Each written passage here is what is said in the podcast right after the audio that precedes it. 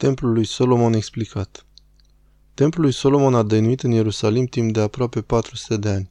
A fost bijuteria coloanei Ierusalimului și centrul de închinare al Domnului. Aproape jumătate din scrierile Vechiului Testament s-au realizat pe vremea când templul lui Solomon era încă în picioare. Înțelegerea semnificației locației, istoriei și designului său poate contribui semnificativ la creșterea venerației oamenilor pentru unul din cele mai sfinte locuri din lume. Geografie și istorie Orașul Ierusalim este situat într-o zonă cu trei văi majore, Hinom, Valea Centrală, Tiropoeon și Valea Kidron. Lanțul muntos dintre Valea Centrală și Valea Kidron se numește Muntele Moria. Vârful muntelui este o stâncă plată, mare și proeminentă, care se află acum sub domul stâncii.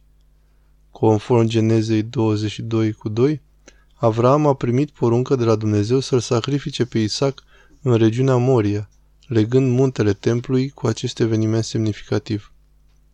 Pe vremea regelui David, zona Ierusalimului era controlată de Iebusiți, orașul ocupând doar partea de sud a crestei centrale. Când David a cucerit orașul în jurul anului 1000 înainte de Hristos, a făcut din Ierusalim capitala sa. David a mutat apoi chivotul legământului la Ierusalim și a început pregătirile pentru construirea unei structuri permanente pentru a înlocui tabernacolul portabil, cortul mărturiei, al lui Moise, care fusese folosit de peste 400 de ani. Având în vedere că orașul antic Ierusalim era destul de mic, David a cumpărat aria lui Aravna, Iebusitul, pentru ca să poată extinde dimensiunea orașului. Fiind mai înalt decât cetatea lui David, vârful dealului era un loc frumos pentru a construi templul Domnului. Sub domnia fiului lui David, regele Solomon, construcția templului a început. După șapte ani de construcție, în jurul anului 960 înainte de Hristos, Solomon a terminat de construit templul, cel mai probabil construit peste aceeași stâncă proeminentă a muntelui Moria. Solomon și-a mai construit un palat nou, chiar la sud de templu și a extins zidurile orașului în sus, spre vârful muntelui Moria. Tabernacolul și templul Templul lui Solomon a fost modelat după tabernacolul cortului Moise. Din cauza numeroaselor asemănări dintre cort și grădina Edenului, mulți savanți cred că grădina Edenului a fost prototipul cortului și asemenea și templele de mai târziu. Conform tradiției iudaice, Edenul era situat pe un deal, cu pomul vieții și pomul cunoașterii binelui și răului în centrul dealului.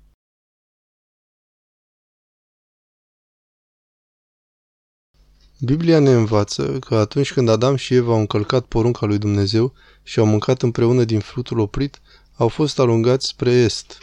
Heruvimii și o sabie în flăcări au fost apoi plasați la intrarea de est pentru a împiedica să mai mănânce din pomul vieții, pentru că altfel ar fi trăit apoi veșnic în păcatul lor. Pentru a reveni în prezența lui Dumnezeu, Israelul a trebuit să refacă simbolic pașii lui Adam și a Evei, trecând pe lângă heruvim și intrând din nou în grădină către apus.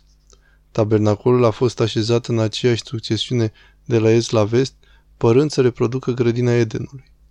Tabernacolul a fost împărțit în trei curți principale, curtea exterioară, locul sfânt și Sfânta Sfintelor.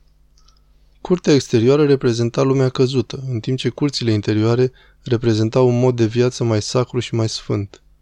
În esență, pe măsură ce marele preot, care reprezenta întregul Israel, înainta prin cort sau către templu, Părăsea lumea pentru a intra într-o stare mai sfântă și apoi era capabil să intre din nou în prezența Domnului, trecând pe lângă îngerii sau herovimii care erau brodați pe văl.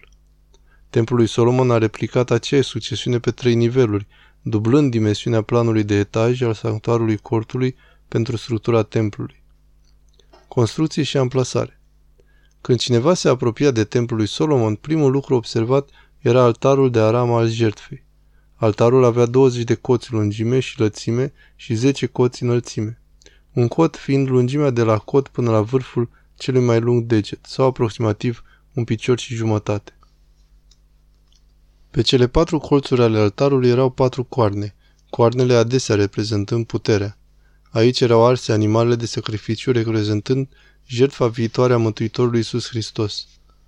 Pe partea de sud-est a templului era marea topită sau de aramă, care se odihnea pe spatele a 12 boi, trei arătând în fiecare dintre direcțiile cardinale. În antichitate, boii reprezentau puterea, iar numărul 12 reprezenta adesea cele 12 triburi ale lui Israel.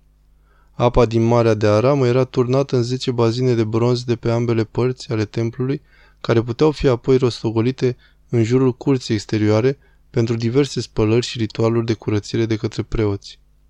În jurul părților de sud, vest și nord ale templului erau trei etaje de camere sau depozite. Peretele interior al camerelor era în trepte, astfel încât să se creeze un pervaz unde cheresteaua podelelor să se poată sprijini.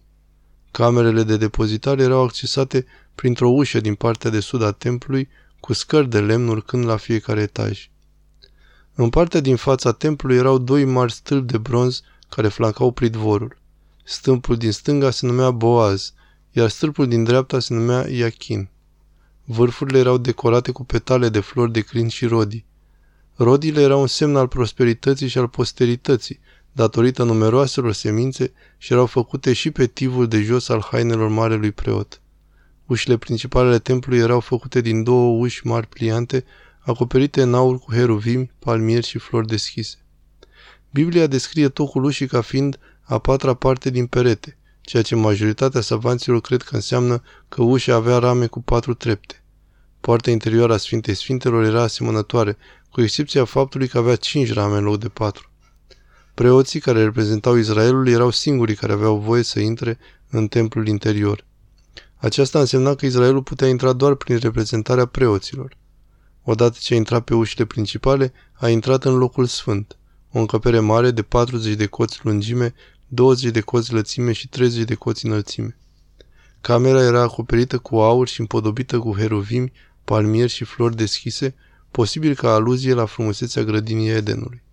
Camera era luminată de cele zece menore mari, cinci de fiecare parte a camerei, care ardeau continuu, și de ferestre înguste amplasate pe ambele părți în zona superioară a camerei. În partea dreaptă a încăperii se afla masa cu pâinea pentru punerea înainte, care avea 12 lipi mari și plate ca pâini. Preoții mâncau și apoi înlocuiau pâinea punerii înainte în fiecare sabat, asemănător cu împărtășirea noastră săptămânală din Sfânta Împărtășanie sau pâinea euharistică. Frângerea pâinii și împărțirea unei mese cu cineva în vremurile străvechi reprezenta că ești în pace cu el și era un semn de fraternitate, iubire și iertare. Direct în fața Sfintei Sfintelor era altarul tămâierii. Altarul era asemănător cu altarul jertfei prin faptul că avea o amprentă pătrată și avea de asemenea patru coarne, câte unul pe fiecare din colțuri. Totuși, pe altarul jertfei era arsă carnea animalelor, în timp ce pe altarul tămâiei ardea o combinație dulce de tămâie. Tămâia care ardea înaintea vărului templului reprezenta rugăciunile sfinților care se înălțau la Dumnezeu înaintea vărului. O amintire că înainte de a putea intra în prezența lui Dumnezeu în viața noastră, rugăciunile și acțiunile noastre trebuie să devină un miros plăcut pentru Domnul. Numai marele preot putea intra în Sfânta Sfintelor și numai o singură zi pe an, ziua ispășirii. Înainte de a intra, marele preot trecea printr-un văl frumos brodat, țesut din fire violet, roșu, albastru și alb. Culorile erau aceleași ca cele folosite la efodul și pieptarul hainelor marelui preot, mai puțin firul de aur. Pe văl erau brodați heruvimi, care păzeau simbolic locuința lui Dumnezeu. Când marele preot trecea prin văl, trebuia să treacă pe lângă acești îngeri, care ca în grădina Edenului păzeau drumul înapoi către prezența Domnului. La intrarea în Sfânta Sfintelor se observă că încăperea are forma unui cub perfect, având 20 de coți lățime, lungime și înălțime. Pereții erau de asemenea acoperiți cu aur și împodobiți cu heruvimi, palmieri și flori deschise. Doi heruvimi mari flancau chivotul legământului, care era în centrul încăperii, cu aripile întinse dintr-o parte în alta a camerei. Această cameră este locul în care prezența Domnului sălășluia și reprezenta scopul și destinul final al întregului Israel. Templul lui Solomon nu a fost doar un reper pentru orașul Ierusalim, dar mai important, locuința Domnului. Amplasarea reprezenta întoarcerea lui Israel în prezența lui Dumnezeu și a fost conceput să-l învețe pe Israel că doar prin sacrificiul infinit al lui Mesia cel fără de păcat se va putea bucura din nou de prezența Domnului. Un sacrificiu care va fi săvârșit pe o cruce la doar o mică distanță de acest munte sfânt.